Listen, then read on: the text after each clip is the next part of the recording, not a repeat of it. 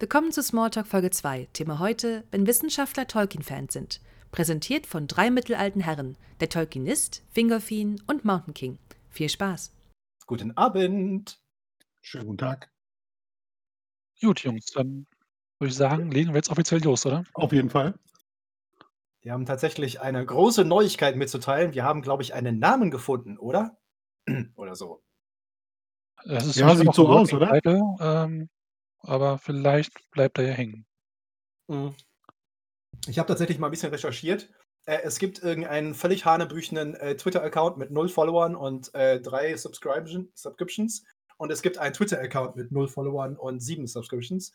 Ähm, und die sind alle schon seit elf Jahren tot. Also abgesehen von uns hat momentan tatsächlich niemand diesen exakt großartigen Namen gewählt. Und zwar Jingle Smalltalk. Ich hätte jetzt ein bisschen mehr Sexiness erwartet auf Ich würde jetzt applaudieren, aber das war ja meine Idee. Das wäre ja, sich selbst beklatschen ist natürlich auch eine Fähigkeit. Ja. Ja, ja, muss das, man das, können. ich finde, der Name taugt vielleicht für die Aktivität. Ob er jetzt quasi als Gruppenname das Beste ist, weiß ich nicht, aber äh, schauen wir mal, ob uns was Ich finde Besseres einfällt. Der Untertitel Die drei Greisen aus dem Auenland äh, bin ich noch nicht ganz äh, überzeugt. Ich finde äh, die, die letzte Tanke vor den Hügelgräberhöhen immer noch am nettesten, aber das ist natürlich alles eine Geschmackssache. Ich wäre ungern mit Hobbits in Verbindung gebracht. Ähm, von daher, äh, ja, bitte nicht. Also, keine großen Füße. Schön, schön. Gut, gut. Äh, würde ich sagen, kommen wir mal zum heutigen Thema, oder? Yay! Sehr gut. Und das Thema lautet, ähm, ja, Dinge, die Wissenschaftler nach Tolkien benennen. Und das ist ja offensichtlich ein, ein, äh, eine Vorgehensweise, die sich sehr großer Beliebtheit erfreut, weil sehr viele, nennen wir es mal Nerds, in die Wissenschaft gehen und äh, dann Dinge benennen dürfen, die sie entdeckt haben. Und ich weiß nicht, ob wir jetzt quasi eine Liste durchgehen sollten, weil es gibt ja keine Ahnung, hunderte davon. Das ist, glaube ich, nicht so ergiebig, ähm, aber vielleicht noch so ein bisschen. Wir Das, können das uns ja könnte, so das, einzelne, wir können uns ja so einzelne rauspicken, ja, wo die, also diese Zusammenhänge ja ganz witzig sind.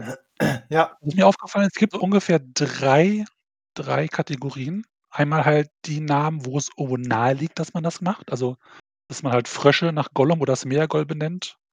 Das ist irgendwo Mhm. nachvollziehbar oder halt irgendwie Ja. Fische. Da ja, gehe ich ja, halt konform. Dann ja. gibt es halt so dieses Prinzip Straßennamen. Äh, gibt irgendwie hier so eine Liste mit 20 Mottennamen.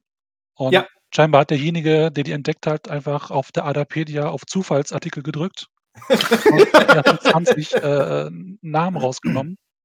Und dann gibt es halt die, wo man halt sich an den Kopf packt und denkt, warum hat er das jetzt danach benannt? Das ja. ist mir, da ist mir direkt eins sofort ins Gesicht gesprungen. Ja? Wie kann man eine Fledermaus mit einem Hobbit verbinden? Tatsächlich habe ich Ja, das da, recherchiert und ja. äh, diese Fledermaus hat halt behaarte Füße. Nein, ernsthaft? Oh, Und geil. Wie tatsächlich, also geil! jetzt, meine Stichprobe ist jetzt nicht so hoch gewesen. Ich habe, glaube ich, Ich habe, zwei oder so gefunden, aber prinzipiell die Chance, dass wenn ein Tier nach einem Hobbit benannt wird, hat es meistens behaarte Füße. das ist ja geil. Ich habe die extra bewusst genommen, weil ich mir dachte, na, eine Fledermaus, die nach einem Hobbit genannt wird, das klingt schon ein bisschen seltsam. Nehmen wir das mal zu dem Titel dazu. Aber die behaarten Füße habe ich nicht mitbekommen. Naja.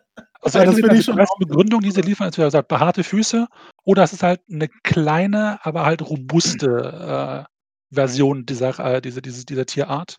Ja, ja, Die dann ja. auch oft gerne mal entweder halt äh, den Namen Hobbit oder halt ein Hobbit-Namen, also Bilbo, Frodo, whatever. Ja, ja, ja, ja. Ja, ich muss zugeben, also als wir äh, ein bisschen darüber gesprochen hatten, was wollen wir als, als Thema als nächstes machen, habe ich mich daran erinnert, ich habe mal vor vielen Jahren war, auf, äh, war ich auf einer größeren Veranstaltung in Birmingham und da war eine junge Dame mit dabei, mit deren Vater ich äh, mich sehr gut verstand und wir haben, äh, hatten zu dem Zeitpunkt gerade äh, äh, Golf im Ball gespielt, also äh, die Golf-Variante, die die Amerikaner so gerne spielen. Das ist so eine komische Horrorpuppe auf den Stock und dann mit einem Baseballschläger den Kopf abschlagen. Ähm, und die meinte so, ja, sie geht dann demnächst nach Harvard oder sowas. Und ich so, was machst du denn? Sie so, Astrophysik. Und ich so, was? Und sie so, ja, mein Vater ist ja offensichtlich völlig bekloppt. Sie zeigte auf diese komische Puppe, wo gerade der Kopf abgeschlagen worden war mit einem Baseballschläger. Und sagte, aber ich fand halt das mit den Sternen und dem Himmel fand ich schon immer ganz geil. Und ich mag Tolkien auch. Und äh, ich könnte mir wahrscheinlich vorstellen, dass sie da demnächst auch solche Sachen vormacht. Und ich, es gibt eine Menge Nerds in den Wissenschaften, ganz offensichtlich, die äh, das mit einpacken. Und äh, die behaarige Füße bei einer Fledermaus, wer kommt auf sowas?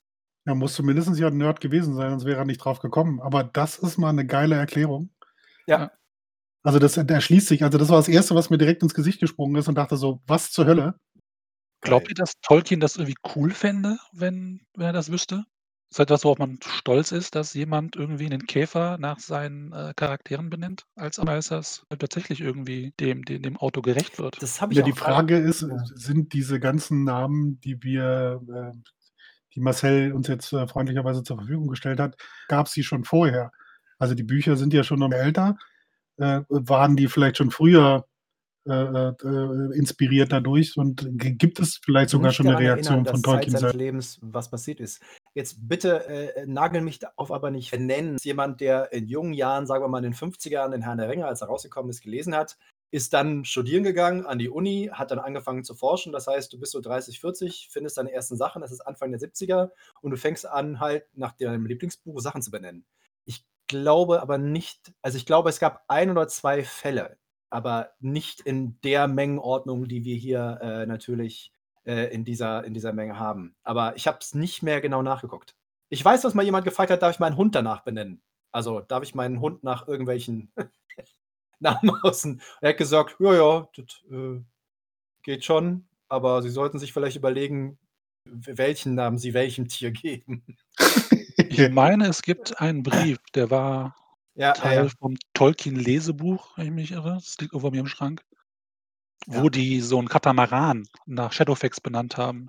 Und ich meine, das, das fand er nicht so mega gut, weil das irgendwie nicht gepasst hat, seiner Meinung nach. Aber das ist jetzt, glaube ich, auch schon ein paar Jahre her, dass ich das- diesen Brief gelesen habe. Hätte ich mal nachgucken müssen. Äh, aber gut, wir recherchieren scheinbar nicht ganz so knallhart, wie wir sollten.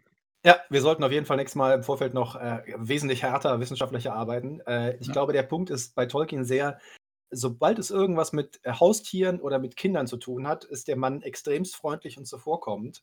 Ähm, war ja letztens wieder so eine große Diskussion auf der BBC Antiques Roadshow, äh, dass da jemand einen Brief geschickt hat mit 14 und irgendwas geschrieben hat. Und äh, Tolkien hat ihm persönlich zugeschrieben in eigener Hand und so weiter. Äh, da ist der sofort zu haben. Nur so ein Katamaran zu benennen, ist ja schon wieder so ein bisschen, das geht ja schon Richtung, ne? Irgendjemand hat so viel Kohle und will sein teures Schiff danach benennen. Und äh, das, ich, ich glaube, da ist der Unterschied. Er ist, wenn es um die menschliche Interaktion geht, also wenn jemand ihm schreibt, ich habe einen ganz süßen Hund aus dem Tierheim, darf ich den vielleicht Smaug nennen? Ähm, dann hätte Tolkien wahrscheinlich gesagt, ich verstehe nicht ganz warum, aber ist okay. Ähm, aber wenn er gesagt hätte, ich äh, baue hier gerade 24 Häuser in die Landschaft und möchte das gerne verkaufen als irgendwas, da hätte er, glaube ich, Nein gesagt. Ja, ich glaube, sobald da eine kommerzielle Absicht ins Spiel kommt, äh, ist man, glaube ich, als, als Autor dann, der ja vielleicht auch ein bisschen kritisch gegenüber äh, Kapitalismus an sich ist, nicht ganz so begeistert von. Ja, vor allem hat er natürlich in den, also tatsächlich im hohen Alter äh, sehr, sehr äh, harte und persönliche Erfahrungen mit Copyright, Trademark und was nicht alles halt gemacht. Und er war bis zu dem Zeitpunkt, als diese Geschichte mit äh, dem Paperback-Ausgaben in den USA und so ein paar andere Sachen anging und als es ums Filmrechte sowas ging, war er relativ naiv, wie wahrscheinlich jeder von uns, und hat sich da nicht so viel große Gedanken um gemacht. Und irgendwann war ihm klar, wenn ich nicht meinen Anwalt oder meine Kanzlei losschicke, dann äh, läuft das aus dem Ruder. Und äh, da war es dann. Also mit 60, 70 wusste er, dass die Welt kein netter Ort mehr ist. Ähm, aber zuvor war das eigentlich, mein Gott, der Mann wollte ja auch nicht wirklich Bestseller-Autor werden. Das ist ja immer so ein Missverständnis anscheinend. er hat nur zufälligerweise Bücher Ja. geschrieben. Ich glaube, dass seinem Sprachgefühl hätten ein paar der Namen echt gestört. Also es gibt ein paar, wo man denkt, okay, das hat irgendwie Klang, das fließt über die Zunge. Brip. Und dann gibt es ein paar, wo du denkst, hä, das passt überhaupt nicht. Also diese, die Fledermaus halt, ne? Syconycteris Hobbit. Das ist irgendwie, das passt nicht zusammen. Äh, Das ist kein schöner Name, finde ich. Und vom Sprachgefühl her passt das überhaupt nicht. Andererseits sowas wie Paraorticoides radagasti, das hat schon Flow. Das hört sich gut an, ja. Ist übrigens ein Vogel und da ist dann auch wieder der Bezug zu Radagast, glaube ich, gar nicht mal so verkehrt. Das Einer von stimmt wohl. der, von der äh, Kategorie, da hat sich mir Gedanken gemacht. Ja, ich Also hatte jetzt gerade Sachen, die mich total verwirrt haben, war, ähm, es gibt einen Plattwurm, äh, der nach Gandalf benannt wurde. Und, äh, da habe ich mich gefragt: „Wie kommt man darauf? Wo ist der Der ist Zusammenhang?“ bestimmt der ist bestimmt grau, oder? Ähm, und dann habe ich halt ge gegoogelt und der erste Link, den ich gefunden habe, war ein YouTube-Video namens Flatworm Penis Fencing. Oh Und da Gott. gedacht, vielleicht liegt's am Gandalfs Zauberstab, wollte darauf anspielen, ich habe keine Oh Ahnung, äh nein, oh bitte aber es nicht. war 'n interessantes Video, muss ich sagen. Also, Plattwürmer sind, äh, interessante Tiere. Die haben halt sowohl 2 Penisse als auch, äh, weibliche Geschlechtsteile. Und die Paarung ist quasi ein Kampf, wer den anderen zuerst besamen kann. Und, äh, wie gesagt, da ist jetzt die Frage an dich als Tolkienisten: Wo siehst du die Parallelen zu Gandalf und den Istari? Weißt du, was das Schlimme an Wissen ist? Wenn man es einmal besitzt, wird man das nicht mehr los. Vielen Dank Mhm. dafür. Ich hatte nämlich die Rituale, die Vermehrungsrituale von Plattwürmern heute nicht heute nicht auf meinem „Ich möchte das gerne kennenlernen“-Schild. Ja.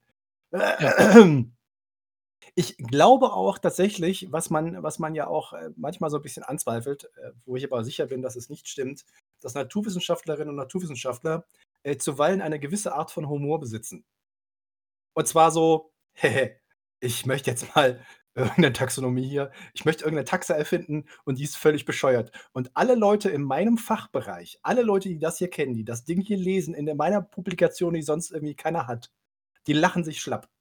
Ich glaube, dass das einer von diesen Fällen ist. Ja. Ja. Das geht halt gar nicht. Also, gehst du Also, davon aus, dass viele der Namen einfach einen Gag haben, den wir nicht verstehen, weil wir nicht vom Fach sind? Ich äh, ich vermute es und ich hoffe es auch ein bisschen, weil insofern wir nicht tatsächlich eine Expertin, Experten zur Hand haben, die uns erklären, wo eine mögliche Verbindung literarischer Natur zu einem Plattwurm mit 2 Penissen irgendwie, äh, führt, äh, sehe ich jetzt keinen inhaltlichen Zusammenhang, außer ist ja witzig. Also, gibt es keine, äh, äh, Manuskripte von Tolkien, die halt darauf hindeuten, dass Gandalf 2 Penisse Nein, geh nicht, nein, versuch Ne? nein, bitte, nein. Nein? Okay. Nein. Einfach nein. Vielleicht ist das auch einfach so, du sitzt halt da, du machst deine Forschung, du findest was, ja, und du hast das entweder grade gelesen oder hast das immer noch im Kopf und findest in dem Moment vielleicht einfach nur du möchtest diesen Namen irgendwo unterbringen. Also, bei manchen dieser dieser Kombinationen kann ich mir das eigentlich auch nur so erklären, ja? Okay, bei der Fledermaus mit haarigen Füßen oder mit den ja, da kann man das noch irgendwie herleiten, aber an 'nem Plattwurm, äh, mit 2 Penissen, äh, mit Gandalf in Verbindung zu bringen, hm äh, ist schon sehr spannend. Es ist ja auch zum Beispiel ich weiß nicht, ob ihr da mal reingeguckt habt, es gibt ja auch einen einen Tardigrade, ähm, der als als Beorn bezeichnet wurde. Und für alle Leute, die Star Trek 'n bisschen, äh, mögen und in letzter Zeit Discovery geguckt haben, ähm, dieser Sporenantrieb, mit dem die Discovery durch die Gegend äumelt, äh, wird ja am Anfang durch dieses wunderbare kleine Tierchen da überhaupt erst möglich gemacht. Und das ist 'n Tardigrade. Und warum das Ding Beorn ist, weil der ist ja Äh, das ein ist, äh, erklärbar, weil die heißen auf Deutsch Bärtierchen. Ah, Gott. Und, äh Weil die aussehen wie Bären. Hm, ich vermute mal, dass es im Englischen ähnlichen, äh, Kosebegriff dafür gibt und dann ist natürlich Beorn sehr naheliegend. Ja. Ich habe halt nur das Aussehen vor Augen und denke mir die ganze Zeit so: „N n ne.“ Also, es ist tatsächlich so, die werden im Original auch als Water Bears bezeichnet, also Genau. Wasserbärchen. Ja, ja. Also, es ist schon ich frage mich halt nur, wie die auf die Idee kommen, dass das nach 'nem Bär aussieht. Die sehen wirklich, wirklich ja gut, okay, es ist wahrscheinlich einfach meine fehlende, äh, Vorstellungskraft in dem Fall. Äh, ein Ding, das uns durch die Universen und Paralleluniversen feuern kann, ein Bär sein könnte, aber gut. Was mir jetzt grade so durch den Kopf gegangen ist, was ich jetzt auch spannend finde, nachdem wir jetzt dass wir die Liste haben, wo wir das alles sehen können, auch einfach mal darüber zu sinnieren, was wären denn die Namen, die wir aus dem aus aus dem Tolkien-Universum kennen, äh, mit welchen Tieren wir das verbinden würden, ja? Also, was hätten wir denn also, was würden wir denn wählen, wenn wir diese Chance hätten? Also also, mir ist das zum Beispiel aufgefallen, als ich das grade mit der mit der Fledermaus das fand ich halt ganz spannend, weil 2 da drüber, also die die die Ameise, die Nazgul heißt, das hätte ich viel eher miteinander verbunden, ja? Also, Fledermaus Nazgul. Mhm, richtig. Ja, Hättest du ja. das auch schon vor den Filmen gemacht oder denkst du jetzt einfach an die an die Flatterviecher, die sie halt, ähm, im 3. Teil haben? Äh. ich glaube, dass ich an diese Flatterviecher denke und ich glaube nicht, dass das jetzt wirklich nur an den Filmen festgemacht ist, weil sie die in den Büchern ja ganz normal auch haben. Also, weiß ich nicht. Kann natürlich beides sein. Also, ich würde das jetzt nicht hundertprozentig unter unterschreiben, aber das jetzt auch nur exemplarisch dazu was würdet ihr denn, was für Tiere kommen euch direkt in den Kopf, wo ihr sagen würdet, das würde ich mit dem verbinden? Also jetzt nicht Äh, Shadowfax mit dem. Spinnenanker. Ah, genau, das wollte ich gerade ausschließen, ja. Nicht Shadowfax für, für Pferde, ja, nee, sondern, äh, weiß ich nicht, Smaug. Ja, wir, es gibt, oft, gibt draußen keine Drachen, aber was für ein Tier wäre denn, Ja, könnte man es halt irgendwelche Echsen, ja, Echsen halt, Lizards ähm, oder Dinosaurier-Überreste. Ja, der Punkt ist ja der, dass man sieht ja in, der, in den Listen, die wir da haben, äh, dass natürlich sehr, sehr viel aus der Archäologie zum Beispiel stammen, weil es natürlich Fossilien sind. Also ich meine, wa was können wir denn heutzutage im Jahre 2021 noch neu entdecken? Klar, natürlich gibt es immer wieder mal ein paar Archäologen und Archäologinnen, die halt Sachen ausbuddeln und dann natürlich Sachen finden, die neu bezeichnet werden müssen. Und was auch immer neu ist, natürlich, sind Gestirne. Also alles, was im Weltall durch die Gegend kreucht und fleucht. Aber was Pflanzen und Tiere auf der Welt angeht, gibt es zwar immer zwar so eine Handvoll neue, aber unsere Welt kennen wir ja eigentlich relativ gut.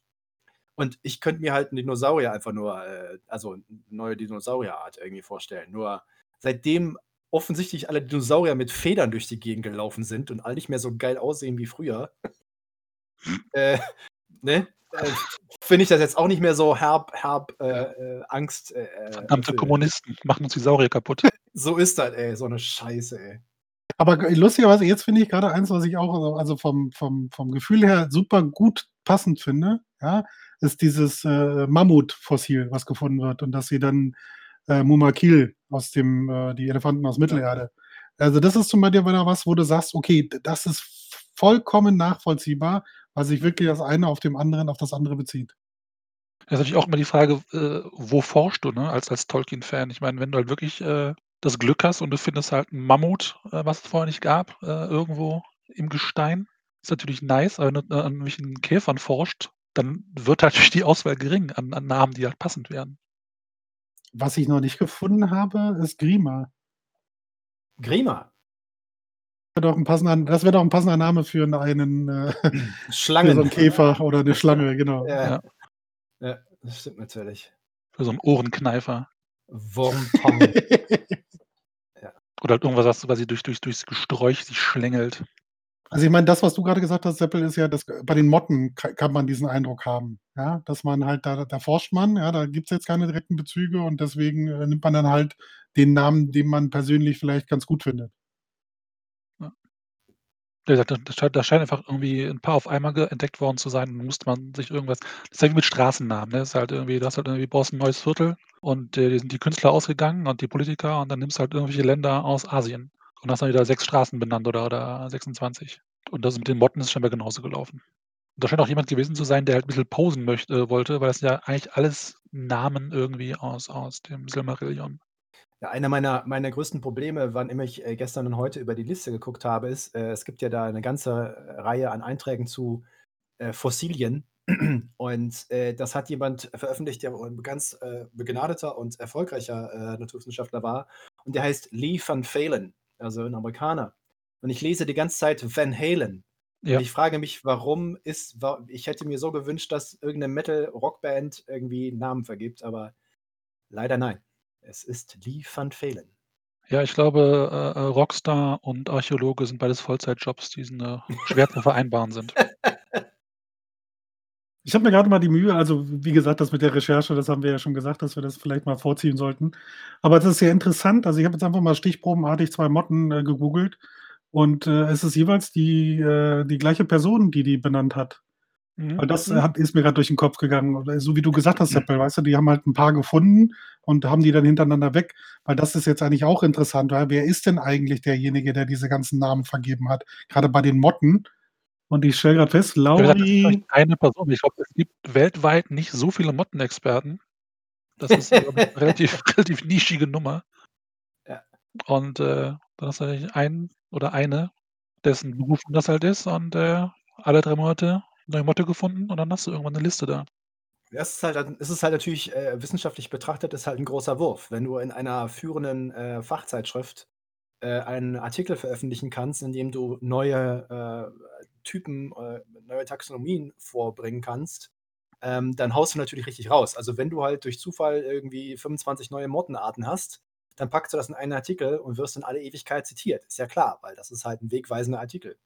Und äh, dieser, diese eine Liste mit den Motten zum Beispiel, das sind einfach nur Vornamen äh, aus dem Silmarillion. Und zwar Ja. äh, völlig, äh, also einfach, du kannst sehen, da hat jemand wahrscheinlich den Robert Foster, diesen, diesen Guide to Middle-earth, was er immer in der Hand gehabt, äh, und ist einfach die Buchstaben in der Liste durchgegangen. Oder was wahrscheinlich schlimmer ist, wahrscheinlich war es ein David Day-Buch. Das klingt so ein bisschen nach einem David Day-Buch. So Eintrage zu den 20 Leuten, die er gelesen hat. Lustigerweise ist der Typ, der diese äh, Spezies da benannt hat, äh, Finne. Ja, gut, okay, das erklärt so einiges. Und er hat 171 Spezies gefunden innerhalb dieser Motten und hat nur einen Teil davon nach Tolkien benannt. Ja. Kann also kein so großer Fan gewesen sein. Na, der, das Spannende ist halt, ich habe ja vor ein paar Jahren, äh, als ich noch ein bisschen jünger war, äh, habe ich mal ein Buch übersetzt von einem Herrn namens Henry G. Und das heißt äh, Die Wissenschaft bei Tolkien äh, auf Deutsch, äh, Science of Middle-earth. Und äh, der ist ja tatsächlich einer von den ähm, Chefredakteuren äh, von Nature, was ja nun wirklich eine der äh, bekanntesten und äh, wichtigsten Fachzeitschriften in dem Bereich ist. Und der hat dann in seinem Buch mal geschrieben, es gibt keinen anderen Schriftsteller, keinen anderen äh, Autorin, was auch immer, äh, die so viele Benennungen nach Charakteren, Orten, irgendwas aus ihren Büchern bekommen haben. Und ähm, er sagt halt, es, ist, äh, es gibt einen offensichtlichen direkten Zusammenhang zwischen Nerd sein und Wissenschaftler sein. Ja gut, der Zusammenhang ist ja relativ offensichtlich, ne? Also beide Ja. mögen Bücher. ich, äh, äh, ja, gut, also äh, es gibt auch Ja, andere ist Leute, aber, die Bücher mögen.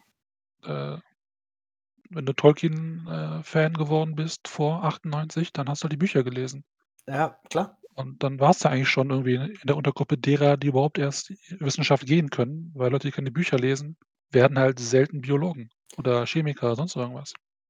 Es, äh, es scheint einen Zusammenhang zwischen, äh, ich muss Literatur lesen und ich möchte Wissenschaftler werden. Ja, das ist äh, richtig. Ja. Und, und gerade Tolkien ist ja ähm, von seinem Worldbuilding her auch sehr detailliert vorgegangen. Das heißt also, wenn du halt jemand bist, der halt wirklich sich in Details verliert, wie es halt Wissenschaftler halt tun, das natürlich halt zu, zu Tolkien äh, ist für dich als Autor viel ergiebiger oder halt näher an dir als, als Person, als vielleicht irgendwie andere Fantasy-Autoren. Oder generell Autoren, weil es gibt ja nicht nur in der Fantasy, dass Worldbuilding eine Rolle spielt. Naja, das, Krimis das, machen ja kein Worldbuilding. Also das ja. Also auf jeden Fall nicht in dem Maße, äh, wie, wie jemand wie Tolkien das äh, machen musste. Und das ist ja auch einer der oft, dieses, dieser oft vorgebrachten Missverständnisse, wo ich, wenn mich jemand fragte, Tolkien, ne, äh, wie würdest du ihn denn einordnen oder wie würdest du ihn beschreiben? Und ich glaube, viele Leute gerade mittlerweile verstehen ihn so als, der ist so ein Autor gewesen, hat Fantasy-Bücher geschrieben. Aber das ist ja nicht der Fall. Sondern der Mann war allererst erstmal, er war Wissenschaftler.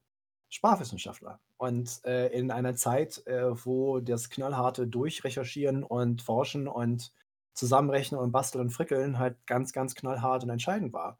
Also der war halt jemand, was, was im Englischen gerne als Hard Sciences äh, bezeichnet wird, war er unterwegs. Und das merkst du halt in allem, was er macht. Allein die schon Tatsache, dass er diese ganzen Sprachen äh, zusammen erfunden, entwickelt, was er immer hat, ist, das macht ihn natürlich wesentlich komplexer als äh, viele andere Schriftstellerinnen und Schriftsteller, die natürlich nicht Naturwissenschaftler in der Form sind.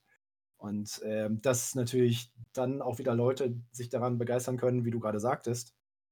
Wissenschaftler, die lieben ja Details, den kleinsten Scheiß, was auch immer. Ähm, ich glaube, das ist äh, einer der Hauptgründe, warum er so beliebt ist in der Vergabe von Namen. Das, äh, ich könnte es mir auch anders und nicht erklären. Ja. Aber wir haben das Auge Saurons noch gar nicht erwähnt. Yay! Das Auge Saurons muss natürlich auch irgendwie zeigen, ne? weil das ist ja. Ja, ich weiß, es ist scheiße, was ich sehen kann, das stimmt. Aber wir können ja die Bilder verlinken im Chat, das ist ja eigentlich das Problem.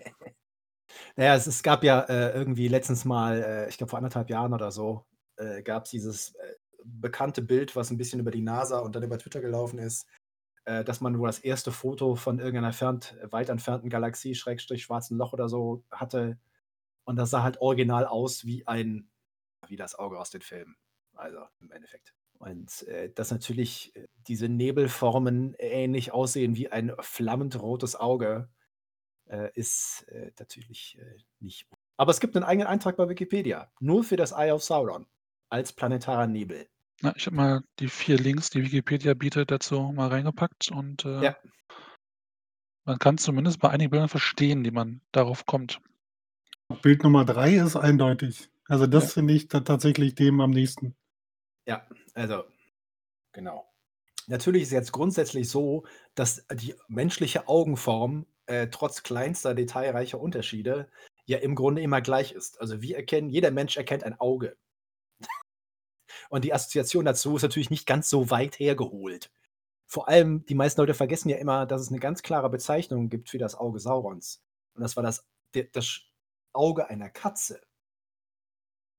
Also man muss sich die, die schmale Pupille eines Katzenauges vorstellen.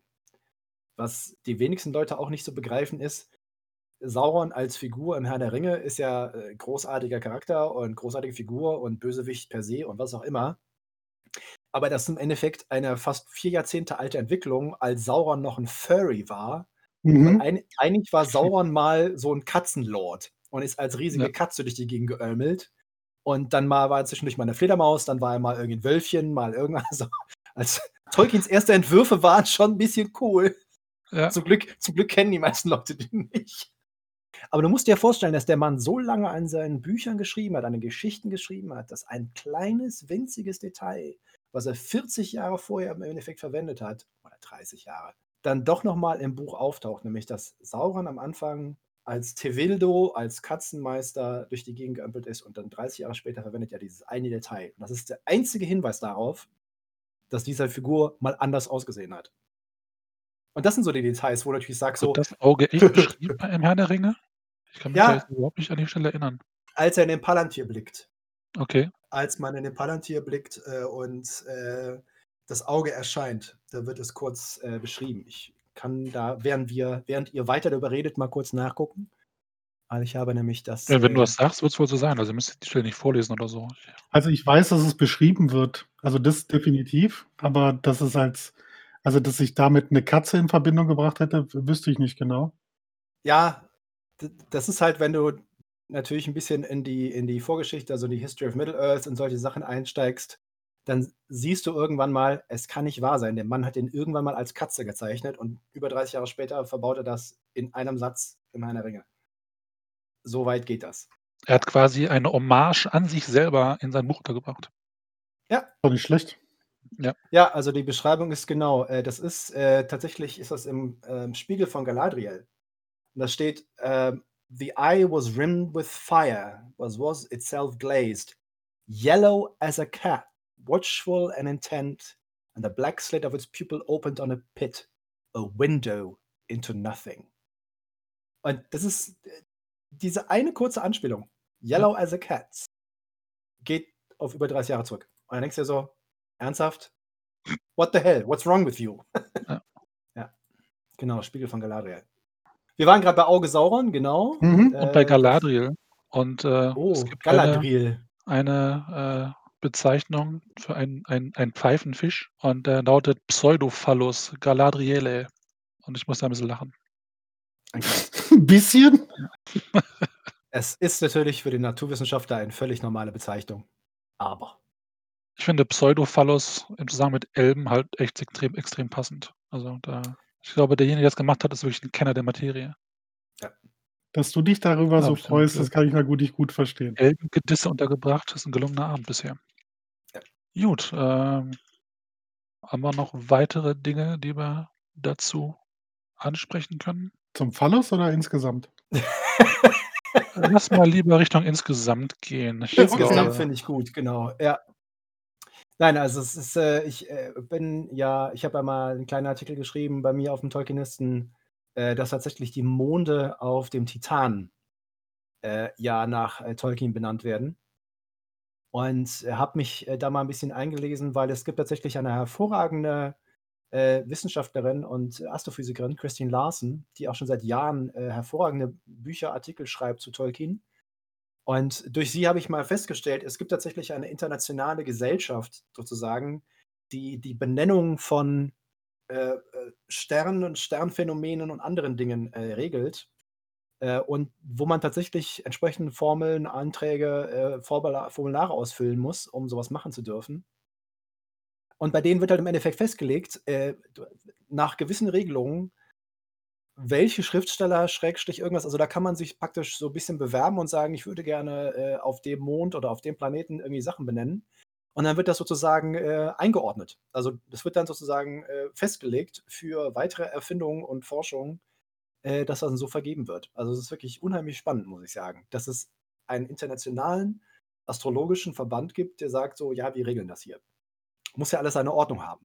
Kann ich da ganz kurz nochmal nachfragen? Du sagtest Monde des Titan. Der Titan ist doch nun selber ein Saturnmond. Sorry, äh, nein, Mountains. Mountains, nicht. Ah, Gebirge. okay. Also, Ber- Berge all- auf dem Titan, alles klar. Genau, genau. Mein, mein Fehler in dem Fall. Äh, ich äh, merke, ich habe mich eben sehr geärgert. Ich habe in Vorbereitung für diesen Abend mir natürlich, äh, heute ist ja Feiertag, man kann ja nicht einkaufen gehen.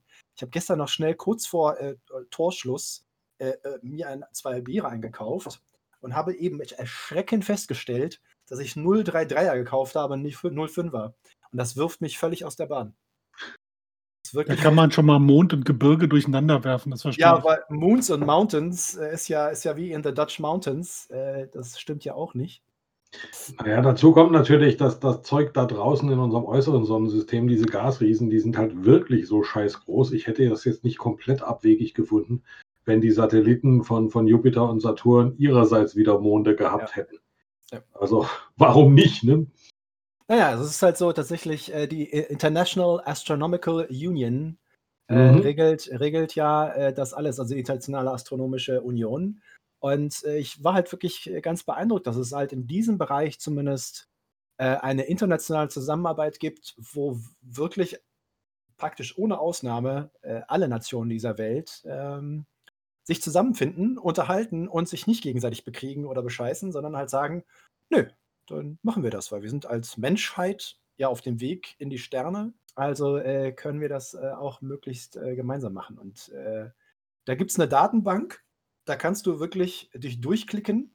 Es gibt auch, äh, du kannst dich sortieren lassen nach Dingen, die nach Tolkien benannt werden, Dinge, die nach C.S. Lewis benannt werden, Dinge, die nach Sherlock Holmes benannt werden oder, oder Agatha Christie oder nach Farben oder irgendwas. Und das ist absolut völlig faszinierend. Wir sollten Ähm, einen, äh, einen, einen der Berge nach uns benennen lassen. Hey, warum nicht? Muss, muss halt nur einen Astrophysiker finden, der in dem Bereich arbeitet. Ne? Wahrscheinlich die Gebühr bezahlen, die sie verlangen. Kein Kommentar. Nee, also ich kann halt, äh, was äh, Tolkien und äh, die Sterne angeht, auf jeden Fall Professor Christine Larsen empfehlen, ähm, weil die halt tatsächlich eine von denen ist, die sich wissenschaftlich mit dem Thema auseinandersetzt und aber auch mit sehr viel Humor an die Sache rangeht. Sie hat zum Beispiel mal in der britischen Tolkien-Gesellschaft in dem Malorn hat sie einen Artikel geschrieben, der hieß The Stone of Erech and the Black Stone of Kaaba. Also ne, um der Stein von Erech und die Kaaba. Und das Wortspiel im Englischen ist Meteor right or Meteor wrong. Und dann denkst du dir so, oh, aua, Mann, tut's Okay, ja. scheiße. Nehmen wir es mal so hin. Du nimmst das mal so hin, ist auch gut so. Und äh, da geht's Ja, halt für Seppel ist das natürlich, äh, ja. Ist halt die Frage, äh, handelt es sich äh, in dem Vorbild oder Beispiel, das Tolkien gewählt hat, verwendet er hier einen Meteoriten. Und ist auch ein super interessanter Artikel. Also äh, kann ich auch nur wärmstens empfehlen.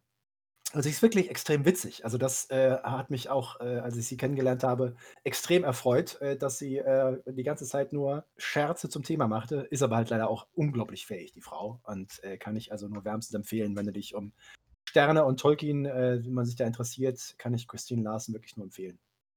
Dann verlinke sie doch gleich mal im Chat. Ja, das ist eine hervorragende Idee. Du, di, du. Die Astronomy Ja. of Middle-earth. Dann haben wir jetzt eine Dreiviertelstunde nach 40 Minuten gefüllt. Ich denke, das kann man so stehen lassen, oder? Ich denke auch. Also Ja. wir haben da wieder ein paar äh, spannende Dinge und äh, es ist immer wieder faszinierend, was mich halt Spannende Dinge und Penisse. Mhm. Nein, Also wir haben äh, sehr gelernt, ja. Pseudophalie, Pseudophalie, mein Freund. Ja, aber auch echte Falli, die von Gandalf halt. Ja, ja, natürlich. Das Vielleicht meinten die mit den Doppelpenissen halt die Szene äh, im Film, wo er halt mit Zauberstab und Schwert kämpft. diese Das war mir quasi, nicht böse, aber diese. diese quasi freudianische, diese quasi freudianische Interpretation kann ich nur ablehnen. Einfach nur Ja, ist dir das nicht seriös genug, ja? Na gut. Ich, also Freud ist ja zum Glück mittlerweile vollkommen diskreditiert. Der Mann war ja völlig inkompetent. Aber er hat ja doch eine Menge losgetreten. Das äh, kann man ihm ja leider nicht äh, von der Hand weisen. Tja. Ja, ein, ein schönes Schlusswort. Ähm, Tolkien größer Freud. Das sowieso. Und äh, damit beenden wir die heutige Folge äh, unseres Smalltalk und bedanken uns bei allen, die zugehört haben. Das war uns eine große Freude. Vielen, vielen Dank. Und äh, jetzt könnt ihr euch alle eure Mikros anmachen und äh, mit uns anstoßen auf unser Jubiläum zur ersten Woche. Ah! Dankeschön. danke, danke. Okay. Danke, dass du dir diese Folge Smalltalk angehört hast. Wir hoffen, sie hat dir gefallen. Wenn du dich über unseren Podcast informieren möchtest, kannst du das gerne über unsere Social-Media-Kanäle tun. Du findest uns auf Facebook und auf Instagram als Smalltalk und auf Twitter als SmalltalkPod wie in Podcast. Dort findest du auch immer den direkten Link zu unserem Discord-Server, auf dem du live mit dabei oder dich mit anderen Tolkien-Fans austauschen kannst. Am meisten freuen wir uns natürlich über ein Like oder ein Gefällt mir oder noch besser, du abonnierst uns beim Podcast-Anbieter deines Vertrauens. Das hilft uns nicht nur auf unserem Weg zu Ruhm und Reichtum, sondern es bietet uns auch die Möglichkeit, mehr Leuten Mittelerde näher zu bringen. Vielen Dank im Voraus und vielleicht hören wir uns ja schon bald wieder. Eine neue Folge wird jeden Dienstagabend hochgeladen. Wir freuen uns auf jeden Fall.